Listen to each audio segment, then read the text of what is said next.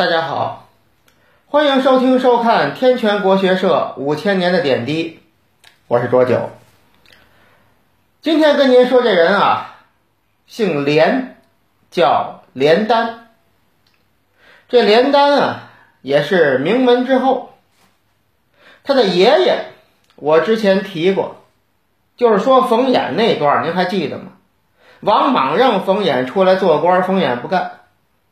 王莽派更始将军连丹率兵讨伐山东的赤眉，连丹让冯衍出来帮他，冯衍就出山了。这也是他倒霉的开始啊。那么这个连丹就是连范的爷爷。那么这个连范的先祖更有名。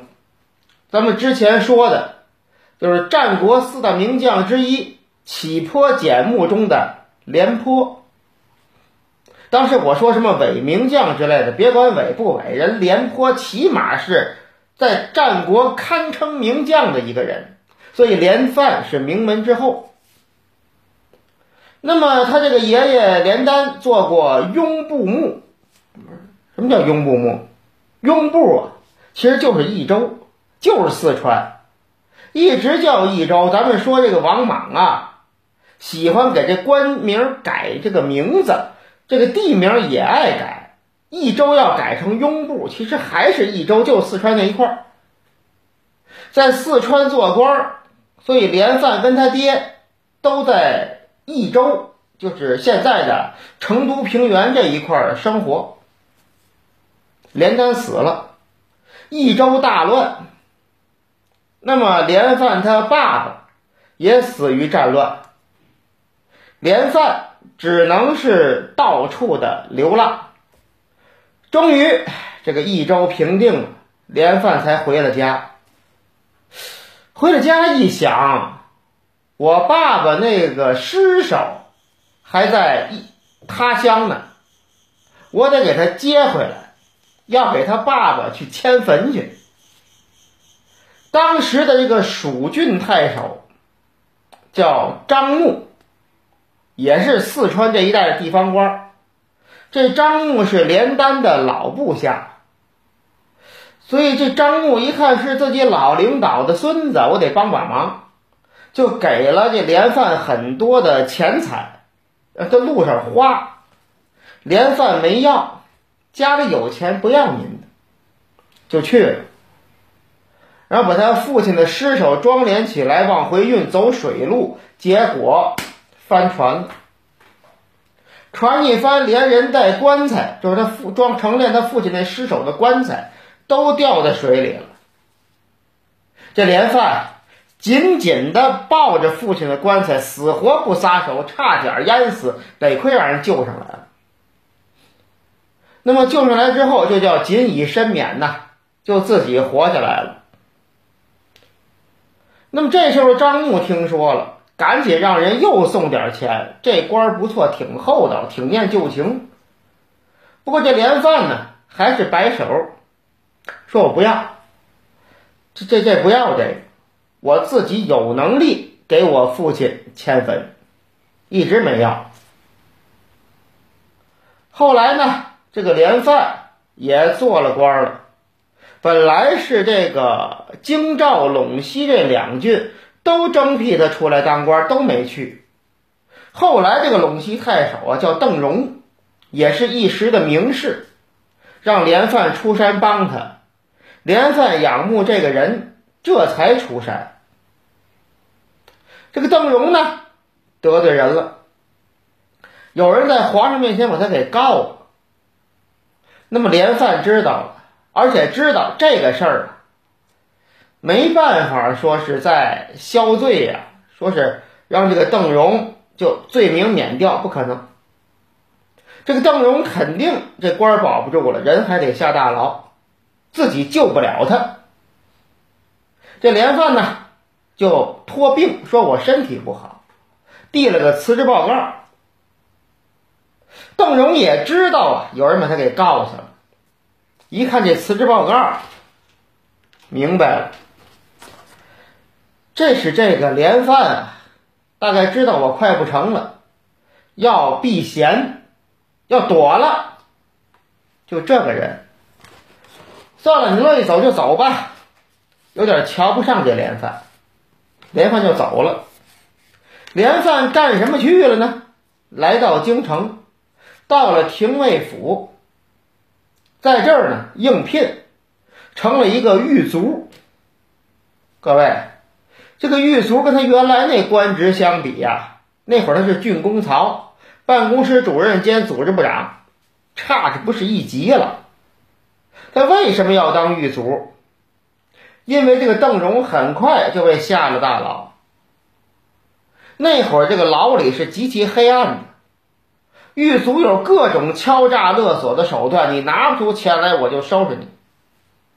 清代的大儒方苞专门写过一篇《狱中杂记》，就写他下大牢时的所见所闻，这些狱卒怎么索贿、怎么虐待犯人这一套，这一篇文章。所以这个连犯呢，化身狱卒，等邓荣一下大牢，他亲自看管着邓荣，用尽各种办法照顾他。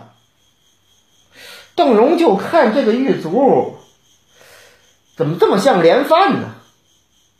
但是他可没敢想这人真是连犯，谁也不敢想说放着一个啊地级市的办公室。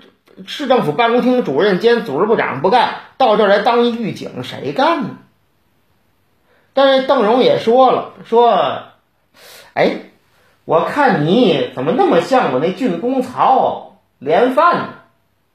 这连范说：“您别逗了，哪个郡公曹能放着公曹不干，到这儿当狱卒来？也就是我跟他长得有点像就完了。”邓荣点点头，大概是这意思。所以一直照看邓荣，但是一直没暴露自己身份。后来邓荣终于这官司打完了，出了大牢，落了一身病，官也没了，一直是连范在身边照顾他，直到邓荣去世，把他安葬发送了，这连范才离开。临到邓荣死，这连范也没告诉他说我就是连范，我就是你那个郡公曹，我就是照顾你，没说。那么这连范呢，还有个老师叫薛汉。光武帝刘秀有个儿子楚王刘英，反正说是他谋反，但是我看《后汉书》的记载，我就看不明白怎么就说人家谋反。这里我觉得肯定有宫廷斗争的这个或者权位斗争的成分，但是不好说。反正我就看《后汉书》的记载，我看不出来这英。这楚王刘英怎么个谋反？就说设百官啊，什么这个各种的用这种什么这个巫术啊之类的，就这些东西，并没有起兵造反的记载。但是给他定了罪了，就是造反，而且很多人受牵连，连范的老师薛汉也受牵连了，被当街斩首。皇上下令，谁也不许收尸。谁收尸就是跟反贼是一世的，都不敢去。连范去了，给他老师装殓起来发送。皇上一听就急了，把他连范找来，跟连范说：“说你知不知道，这个薛汉牵扯到楚王刘英谋反的案件，罪大恶极，你还有点组织性没有？你跟他往一块凑合。”你还要不要你的这个前程？要不要你的将来的发展了？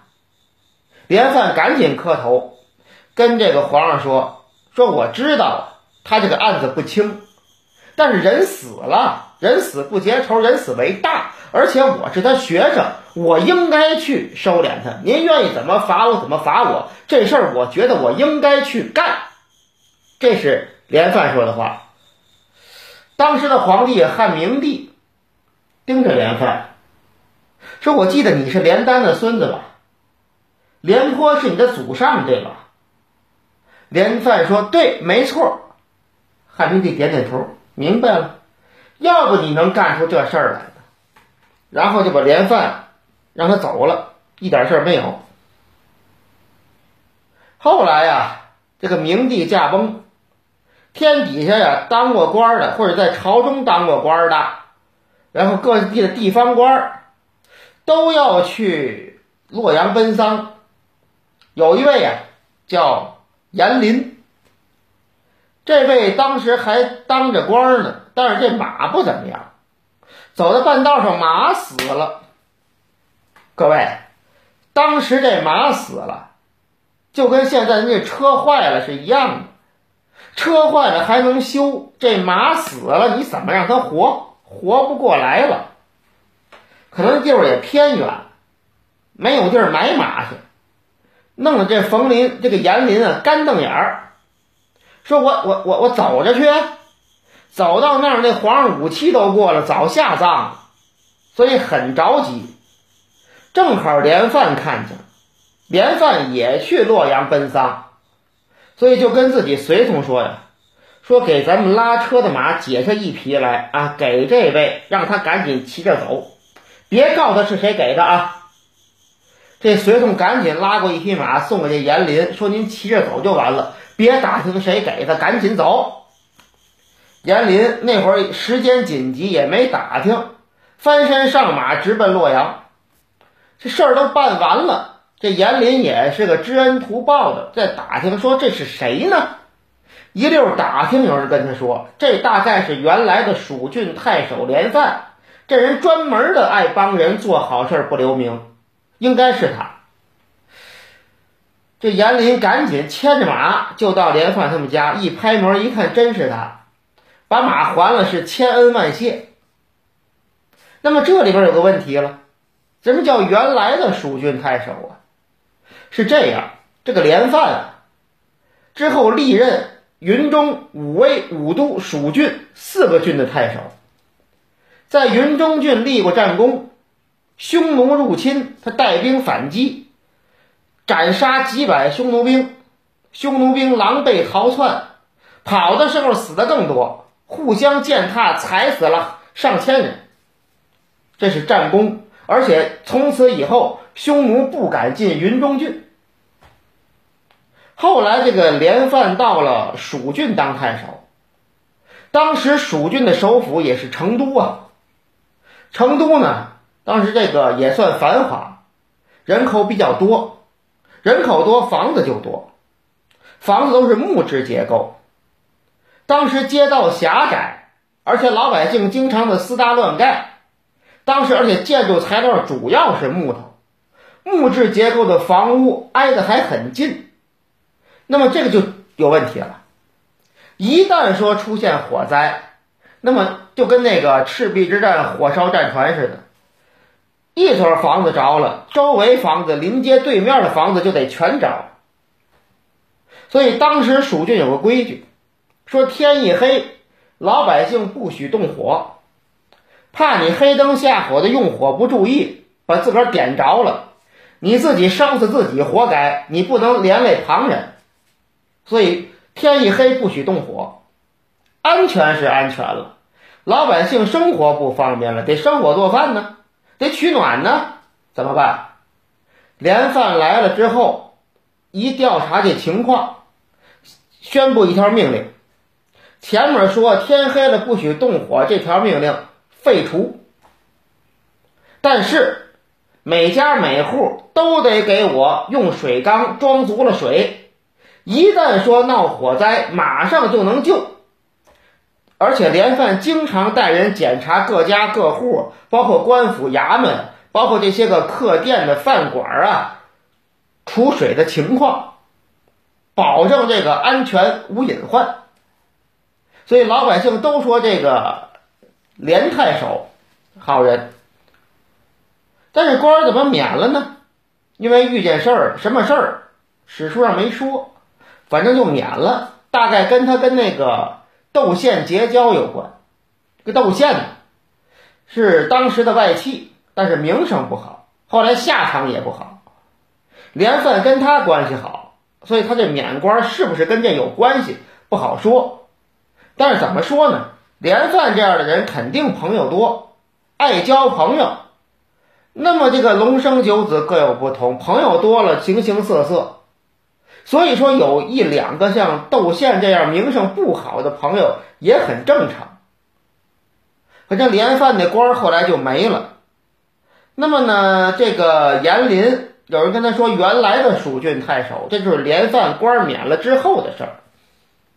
那么咱们说连范啊，做好事不留名，到了他这个境界算做到头了，一直照顾对方，对方到死都不知道是他，这真是完全不图名。